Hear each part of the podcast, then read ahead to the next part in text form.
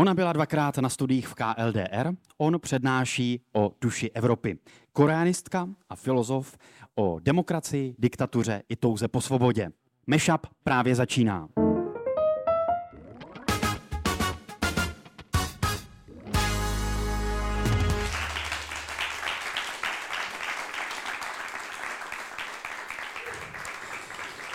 Já jsem Michal a tohle je můj mešap a jsem moc rád, že mými dnešními hosty jsou koreanistka a spisovatelka Nina Špitálníková. Ahoj, dobrý ahoj, večer. Ahoj. A ekonom, filozof Tomáš Sedláček. Ahoj Tomáši, dobrý večer. Nemáš mikrofon. Nemáš mikrofon, nejsi slyšet v podcastových aplikacích. Dobrý večer, dobrý večer, dobrý večer. No a zdravím také diváky v pražském Nudu. Dobrý večer i vám, díky, že jste dorazili.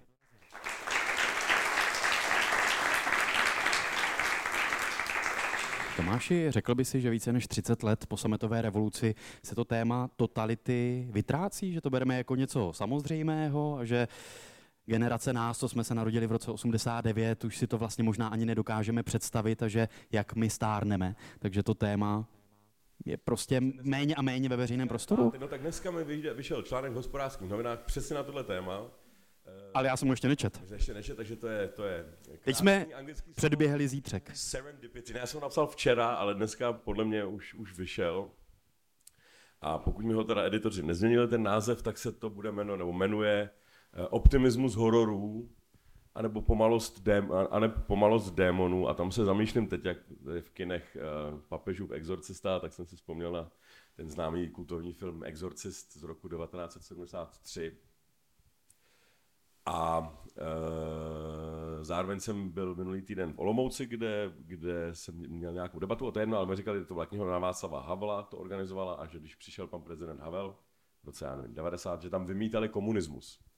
Což mě ve, ve, ve, jako dovedlo k myšlence, že, že ty horory jsou hrozně optimistický. Protože v těch hororech to tam vždycky někdo cizí přijde, většinou je to nějaký kněz, uh, udělá nějaký rituál a ty démoni z nějakých šílených křiků během, během několika minut nebo hodin nebo, nebo dní odejdou. Ve skutečnosti ten boj s démonama je, je mnohem složitější. U nás komunismus neodešel najednou uh, v roce 1989, to byl počátek toho exorcismu. V bankovnictví jsme měli socialismus až do zhruba přelomu tisíciletí. Důchodech ho máme do dneška, ten systém je víceméně uh, jeden z nej, socialističtějších systémů vůbec na světě. Nikde jinde nepobírají, v Severní Koreje, ale nikde jinde v civilizovaném světě nepobírají důchodci tolik procent svého příjmu ze státního prvního pilíře. A um, na druhou stranu jsem se zamýšlel nad tím, jak je možný, že první republika trvala 20 let. 1918 až 1938 je podle mě 20 eh, let a kolik jsme, jak, kolik jsme toho zvládli, jak se Praha změnila, jak se České republiky stala, nebo Československa stala respektovaná, stala respektovaná země, ostrůvek demokracie a i ekonomicky velice, velice progresivní, progresivní stát. Měli jsme to, co málo který národ má, prezidenta, který byl zároveň filozofem uh, a velice kvalitním filozofem, Tomáš Garik Masaryk, pak se nám to stalo po druhý teda s, s Václavem Havlem.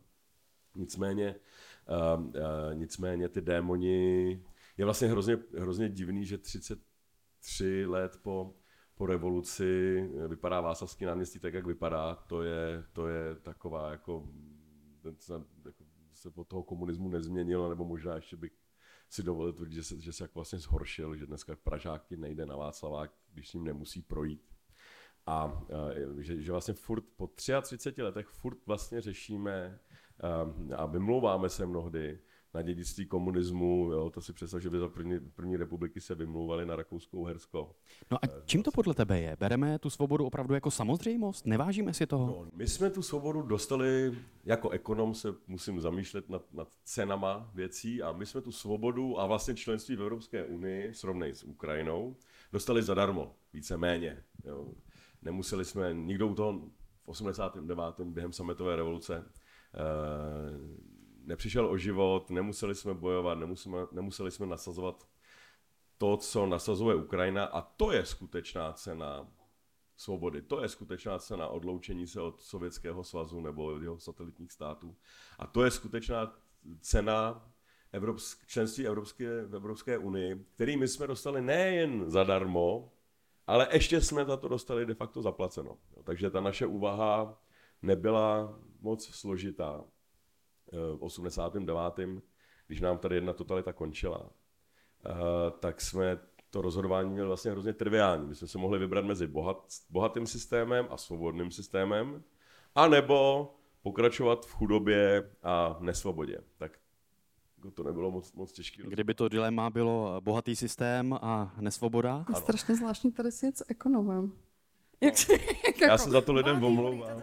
No, no já, já se na svět dívám takhle skrze poptávku, nabídku, skrze, skrze cenu věcí. No a to mě právě zajímá, jak to ty, Nino, vnímala, když jsi byla dvakrát na studijním pobytu v KLDR, měsíc a měsíc, tak eh, jako uvažovala s, eh, o té svobodě a o té totalitě úplně jinak právě při tom pobytu?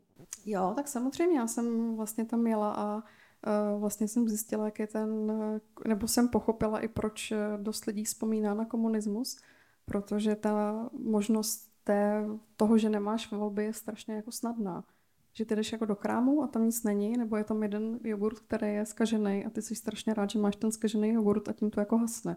Takže tam máš vlastně strašně uh, hrozně jako omezený to množství nebo to, co, co můžeš dělat a seš rád za to málo. A vlastně, když jsem nejvíc začala přemýšlet o Eh, vlastně našem pojetí svobody, kdy jsem si říkala, že ani nevím, jestli my to máme správně nastavený, že pořád jako mluvíme svoboda a demokracie, jak člověk si to musí strašně jako vážit a jak vlastně my to hrozně chceme, tak jsem si pak jako přemýšlela, co je vlastně pro nás ta svoboda, jak je to definovaný. A eh, já jsem měla rozhovor s jednou severokorejkou, která utekla ze Severní Koreji a byla vlastně velmi strašně z nás jako zklamaná že vlastně si představovala jako svobodu nebo demokracii, že to je vlastně to nejvíc, co vlastně může být a nakonec zjistila, když žila díl jakoby v soulu nebo vlastně tady v těch společných, nebo vlastně i v Evropě, to je jedno kde, že my máme tu svobodu a to štěstí a demokracii definovanou toho, jestli si můžeme něco koupit. Že vlastně jakoby eh, často v té společnosti to takhle jakoby je. A já jsem se o tom zamyslela, pak jsem říkala, jo, vlastně ona má docela jako pravdu něčem, že už fakt to gro té svobody, té vlastně vnitřní svobody, ona mi říkala, já jsem si připadala svobodnější víc jakoby v té severní Koreji, než si připadám teď, protože teď jsem jakoby chudá, teď vlastně jediný, co řeším, jsou prachy, abych tu svobodu měla, protože bez těch peněz vlastně svobodná nejsem v tomhle, v tomhle jakoby státě. Takže eh, já poslední dobu, jak dělám ty rozhovory, tak se mi to ještě eh, hrozně krásně tříští, jak vlastně na nás nahlížejí lidi, kteří přijdou z té jakoby nesvobody takže my se jim často zdáme jako nesvobodní a my je litujeme a oni potom litují nás. Takže je to takový strašně jako pro mě zajímavý. Tomáši... Zvláštní ten ekonomický, že taky to tam jako by sypeš. No a Tomáši, zeptám se tě jako filozofa a ne jako ekonoma. Proč toužíme po svobodě, když ta svoboda je náročnější, křehčí, složitější, musíme se rozhodovat? To zase je krásná. Že my, my, my lidé jsme takový zvláštní živočišný druh, který touží potom nej, nejhůř dosažitelným a, a, a je to tak správně. Já vždycky si dám trošku stranu jako ze sportu, že nevím, proč tam ten míč do té brány zrovna potřebuje dostat v pátek ve tři odpoledne, když je tam 11 lidí, kterým tom brání. Takže ten, já jsem těchhle těch gólů dal o 4 hodiny později 100 za půl hodiny a nikomu to nevadilo a nikdo mi v tom nebránil. Jo, takže nejde o to dostat míč do branky, ale dostat ho v momentě, kdy je to právě složitý. A v momentě, kdy vyhrajete nad jedním soupeřem a vyhrajete nad ním znova a po třetí, tak už s ním nechcete dál soutěžit a chcete soutěžit s někým, kdo je, kdo je třeba lepší než vy. A, a, a ta demokracie uh, není, není já, se, já, já tady tu interpretaci znám a mně se právě hrozně nelíbí, protože protože mně to přijde, že to, že to jako od toho kapitalismu nebo od té demokracie čeká, že nám jako řekne, jak si máme vyvážit život tak, aby nebyl moc konzumní třeba. A to nám žádná jako mm, ideologie nemůže dát. To je jako, to jako byla ideologie, která ti přikazovala být svobodným, tak to, tak to jako vlastně eh, ten příkaz tam je špatně. Nebo, jo. A je, je, je jenom na vás, jak si jako člověk vyváží konzumní život a, a, a work-life balance. To prostě ty trhy, my máme tendenci přeceňovat, máme tendenci, protože což je teda velká chyba nás ekonomů, který jsme se jednou takhle tvářili, že ty trhy tou svou neviditelnou rukou všechno vybalancujou. Ale, ale tohle to je jako čekat, já to občas přirovnávám uh, jako k tušce, jo, že my vlastně neznáme smysl uh, některých věcí, jako je třeba smysl kapitalismu nebo smysl demokracie. Ale třeba jako smysl téhle tušky všichni známe, protože smyslem téhle tušky je, je psát.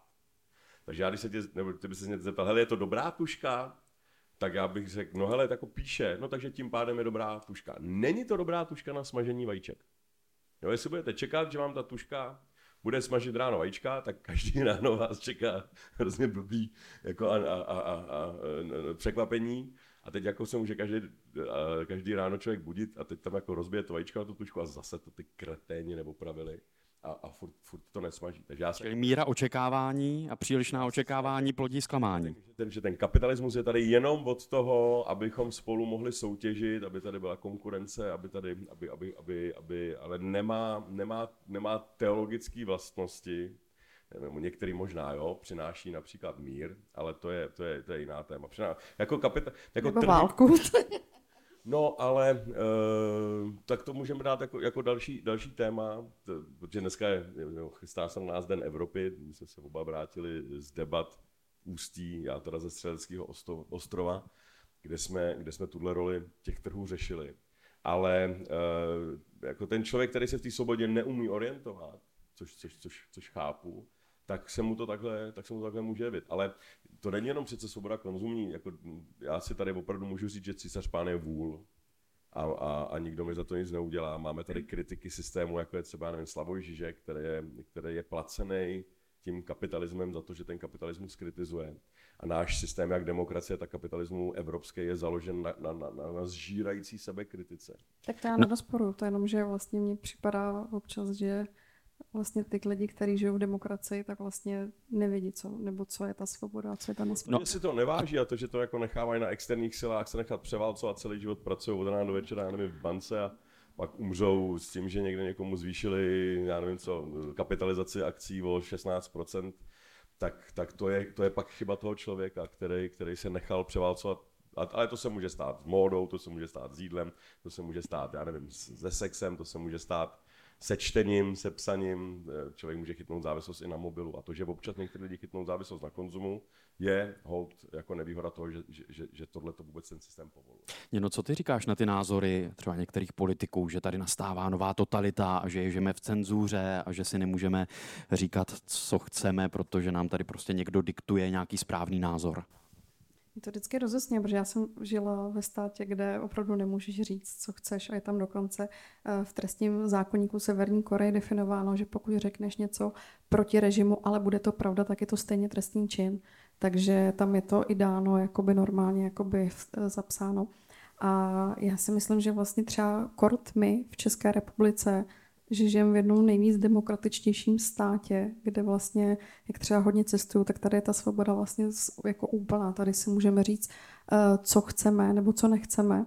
Eh, co je pro mě teď jakoby zvláštní, na co ještě nemám úplně názor, nebo ještě nejsem nějak jako úplně jako zarytá, nebo nemám to černobílé, je eh, co se týče dezinformací a dezinformačních webů a to, že vláda vlastně nějaké weby cíleně vlastně zakazuje tak eh, na jednu stranu to chápu a na druhou stranu mi to připadá, že to je vlastně ta cenzura, která by neměla tady v té době být, protože to, že si člověk řekne názor, který vlastně vnímá, že je pravda nebo že je lež, to je vlastně jedno, tak by ho měl umět, jako měl, měl mít tu možnost to říct. Ale zase jako chápu ten krok, proč to udělali, takže proto teď si říkám, že jsem já vlastně ve fázi, kdy uh, ještě nevím, jestli to beru jako dobrý nebo spíš jakoby negativní, ale jinak si myslím, že si máme fakt dobře, že jsme tady. Mě k tomu tvému pobytu v KLDR zaujalo, že si v jednom rozhovoru řekla, i v totalitě lze prožít relativně šťastný život, lásku. Trvalo mi dlouho, než jsem to pochopila. Funguje to tak, že když člověk žije v tom totalitním systému, kde je ten jeden skažený jogurt, že se mu vlastně ty potřeby nebo ty touhy smrsknou na opravdu takové to jako existenciální minimum, prostě jako přežít? Eh, no tam je důležité říct, že oni to neznají, co, o co přicházejí. Takže oni se narodí a ta indoktrinace je od jednoho roku. Od jednoho roku prostě jsou severokorejci vychovávaní v tom, že uh, ta matka není biologická matka, ale korejská strana práce. Ten otec je velký vůdce a ne biologický otec. A on, když tady v tom se, jste briefovaný, tak jako nevíte, že uh, můžete si vzít volno a třeba v úterý nejít do práce. Oni musí do práce od pondělí do soboty a být, nezam, být nezaměstnaný je nelegální. Takže když najednou, když v tom systému jste, a neznáte nic jiného a dostat se k těm informacím z vnějšku je opravdu velmi náročné a dokáže se tam dostat jenom ta nejvyšší kasta, která má třeba přístup k zahraničním filmům, které jsou opět nelegální, ale mají na čím se to aspoň přehrát tak jako o tom můžu začít pochybovat, ale zase ta nejvyšší kasta se nemá zase tak špatně jako běžný severokorejec. Takže běžný severokorejec je vlastně eh, díky, díky Kimům osvobozený od té vědomosti. Takže my naším jako pohledem si říkáme, Oni se musí mít strašně a ne, jako tam určitě neznají nic jako radostného, ale oni neznají tu radost, a takže tu radost se vytváří v tom prostředí, eh, který, ve kterém zrovna jsou. Mě vlastně napadá jenom na publikum. Mohli byste se přihlásit vy z vás, kteří byste se chtěli někdy podívat do KLDR? Koho by to zajímalo? A jako turisti nebo jako studenti? Nebo jako... Tak se zeptáme rovnou našich diváků, když takhle Nina se ptá, jako turisti nebo jako studenti? Turista. A vy? Um, jako studenti v rámci, jako jak to myslíte, jakože bych přímo studoval nějakou univerzitu? Um, no možná oboje upřímně by mě zajímalo. Ty bys mimochodem měno jela i jenom jako turistka do KLDR? Ne, ale já s tím mám morální problém trošičku, protože uh, já vlastně propagandu a severokorejský režim dělám už od roku 2008, takže je to 15 let. A když tam přijede turista, tak tam je opravdu 99,9, možná i 100% připravený. Takže je připravený, co ten turista vidí, eh, co uvidí dobrého, co uvidí i jakože pro, protirežimního, aby to vypadalo, že to je všecko jako, uh, jo, že to je všecko připravený. Ale mně to připadá jako, když člověk jde do zoologický, akorát uh, on se jde vlastně podívat na to utrpení. Takže já mám tady s tím vlastně nějaký jako vnitřní problém, ale možná je to i tím, že jsem měla možnost tam studovat a vlastně mít tam jakoby neomezený pohyb, že, nemám, že jsem tu potřebu svojí vidět se nebo zažít Severní Koreu vlastně zažila, takže můžu si teď říkat, že bych tam jako turista nejela. Ty s Tomáši se přihlásil, že by se chtěl podívat do, do KLDR. Proč? Co by tě na tom zajímalo, lákalo? Eh, já jsem vyrůstal na půl v Československu a na půl ve Finsku, protože můj táta pracoval pro československé aerolinie, takže jsme byli jedni z mála, kteří mohli za železnou oponu, aniž by jejich otcové nebo maminky byli, byli jaksi proponenty toho systému. A ještě jak pracoval pro ty československé aerolinie, tak jsme měli víceméně zadarmo letenky, takže já jsem si přeskakoval železnou oponu možná, možná nejvíc úplně ze všech, protože, jsme se, že jsem viděl viděl, jak ten svobodný svět pro jako malého kluka, mě bylo tenkrát čtyři roky, eh, tak eh, jak to tenkrát jako malého kluka působilo, jak tady se všichni mračej, jak se tady všechno šedivý, a jak jsem se hrozně těšil na reklamy, ať, ať, ať to tady rozsvítí. A já, a, a, takže jako bych, vlastně bych si chtěl znova zažít ten, ten dětský pocit, vidět tu, tu, tu, tu druhou stranu té totalitní zdi ale jako kdyby, kdy, jestliže ty podmínky tý, toho turismu jsou takovýhle, tak to, tak to uh, mě teď trošku jako ubralo. A přemýšlel bych, co bych tam jako a jak bych tam studoval. Myslím třeba jako jak se tam studuje filozofie nebo jak se tam studuje ekonomie. Ono to je vlastně, internet. Jako nefunguje internet, ale ono třeba ta kvalita studium byla paradoxně hrozně dobrá na Kim Il univerzitě. Ona to je i v nějakém žebříčku azijských univerzit jedna, jako, jedna, jako hodně, hodně vysoká, vysoce ceněná. A on ten režim je tak strašně jako striktní, že on to do vás opravdu jako nahustí. Protože když třeba já jsem tam měla ideologické texty, a my jsme se to museli naučit na spaměť a když jsem řekla špatnou výslovnost nebo cokoliv špatně, tak jsem se musela vrátit úplně na začátek. A vás to začne tak strašně srát, že to, že to pak vlastně neřeknete špatně. Že, že už to nechcete říkat posto jako by padesátý. Takže, tak je to drill. Tak je, je to, to drill. drill. Je to drill a pak vlastně přijdete večer na ten pokoj a není tam televize, máte vlastně, nesmíte po šesté vycházet z kolejí, takže a nemá, fakt nemáte co dělat, jako není tam elektřina, takže jediné, co můžete, je učit se, než zapadne slunce a vlastně se těšíte na to. Takže já za měsíc jsem se naučila perfektně severokorejský akcent, který mám doteďka, což je trošku jako blbý, ale to vlastně nevadí. Ale třeba myslím, že pro filozofa to může být taky zajímavý, že uh, severokorejský režim uh, nebo celkově filozofie Uh, on uh, tu ideologii Čuče vymyslel děkan filozofické fakulty, když v 50. letech se začalo psát v západních médiích o tom, že vzniká nějaká nová ideologie v Severní Koreji, tak vlastně Kim Ir-sen uh, řekl, že mají docela problém, protože žádná ideologie nevzniká, že si to vymysleli západní média, ale nechtěli být za trošičku jako Nýmandy, že nic nevzniká, uh, takže oslovil děkana filozofické fakulty, a aby něco vymyslel, takže za pár let něco vymyslel. A ono, když to člověk opravdu zkoumá, tak tam najde různé uh, aspekty vlastně z různých jakoby filozofií, takže si myslím, já nejsem filozof, ale myslím, že pro filozofa to může být hrozně zajímavý vlastně klíčovat, co pro mě bylo důležité, co nebylo a jak se to měnilo, kdy byli komunisti dobrý, naopak jako ne.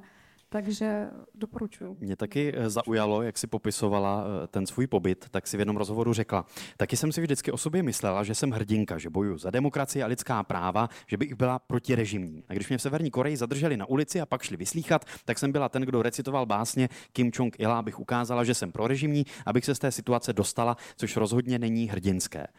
Tak mě vlastně zajímá, jestli jsi byla vystavená takové jako zkoušce nějakého charakteru a jestli to zpětně hodnotíš, že jsi vlastně v tom obstála, nebo jak, jak to zpětně hodnotíš? Neobstála jsem, nebo No, ale jako může člověk obstát, když je v cizí zemi takhle jako vyslýchá na ulici? Toť otázka. Já jsem právě, než jsem do Severní Koreji, tak jsem byla hrozně černobílá v tom, že uh, pokud někdo spolupracoval vlastně v bývalém režimu, tak to pro mě bylo stoprocentně negativní. A bylo jedno na jakékoliv úrovni prostě, což byl u mě docela osobní problém, protože naši dělali u policajtů a rozhodně nezvonili na 89. Naopak máma skartovala, takže uh, byla jsem i z rodiny režimní hodně.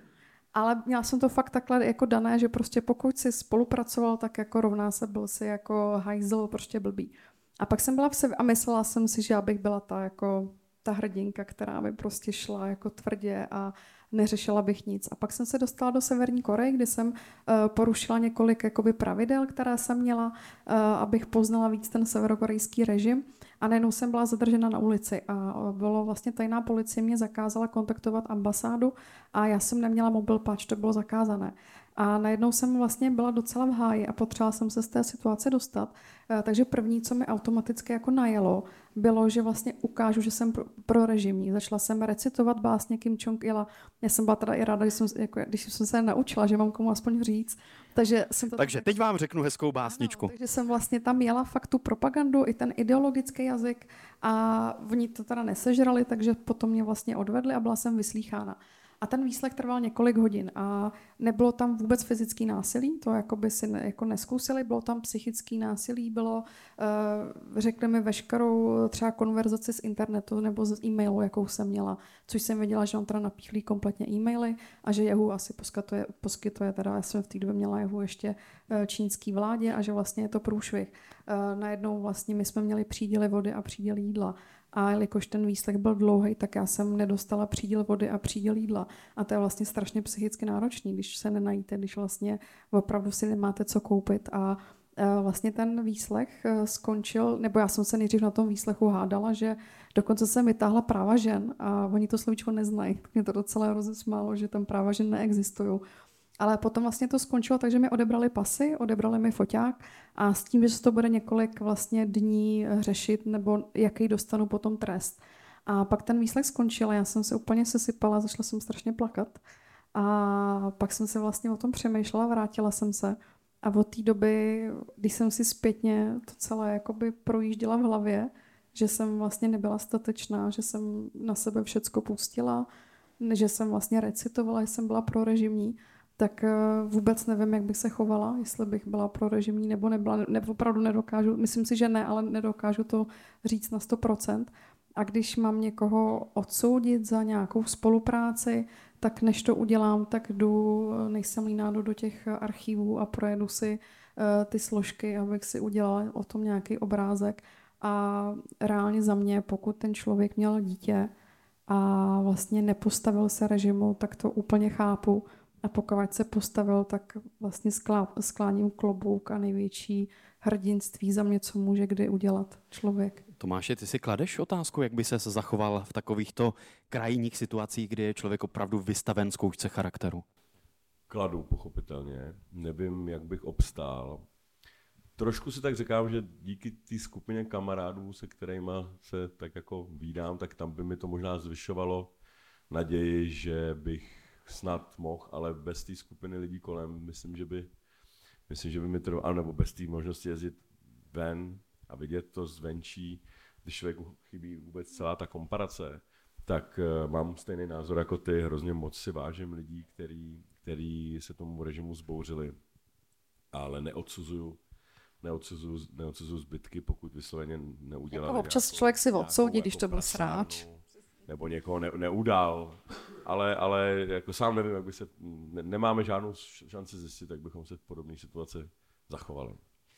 Tak abychom eh, nebyli pořád jenom tak vážní, tak já eh, v Meshupu chci poznat své hosty i trochu z ličtější, osobnější stránky. A je tady první rubrika, která se jmenuje Hádej kdo, protože mě zajímá nejenom, jak vás znám já, ale jak vás taky zná naše publikum. Takže já si vyzkouším diváky, jestli uhodnou, která otázka, respektive jaká je správná odpověď na otázku, kterou vám budu klást. A vždycky jako jeden z těchto dvou našich hostů tak dělá nebo má rád tu jednu věc. A je tady otázka první. Kdo chtěl být ještě na gymnáziu patolog? Uh, Tomáš Sedláček. Ne, Nina. Byla jsem to já.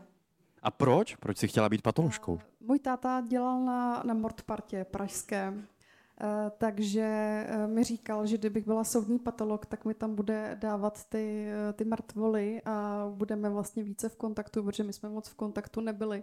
A jak mi chyběl asi otec, tak mi přišlo dobrý aspoň střetávat se při takovéhle příležitosti. A na Gimplu v druhém ročníku, když přišla biolo- nebo uh, organická chemie, tak jsem zjistila, že ne, jako nezvládnu být prostě doktor, že jsem úplně na to tupá.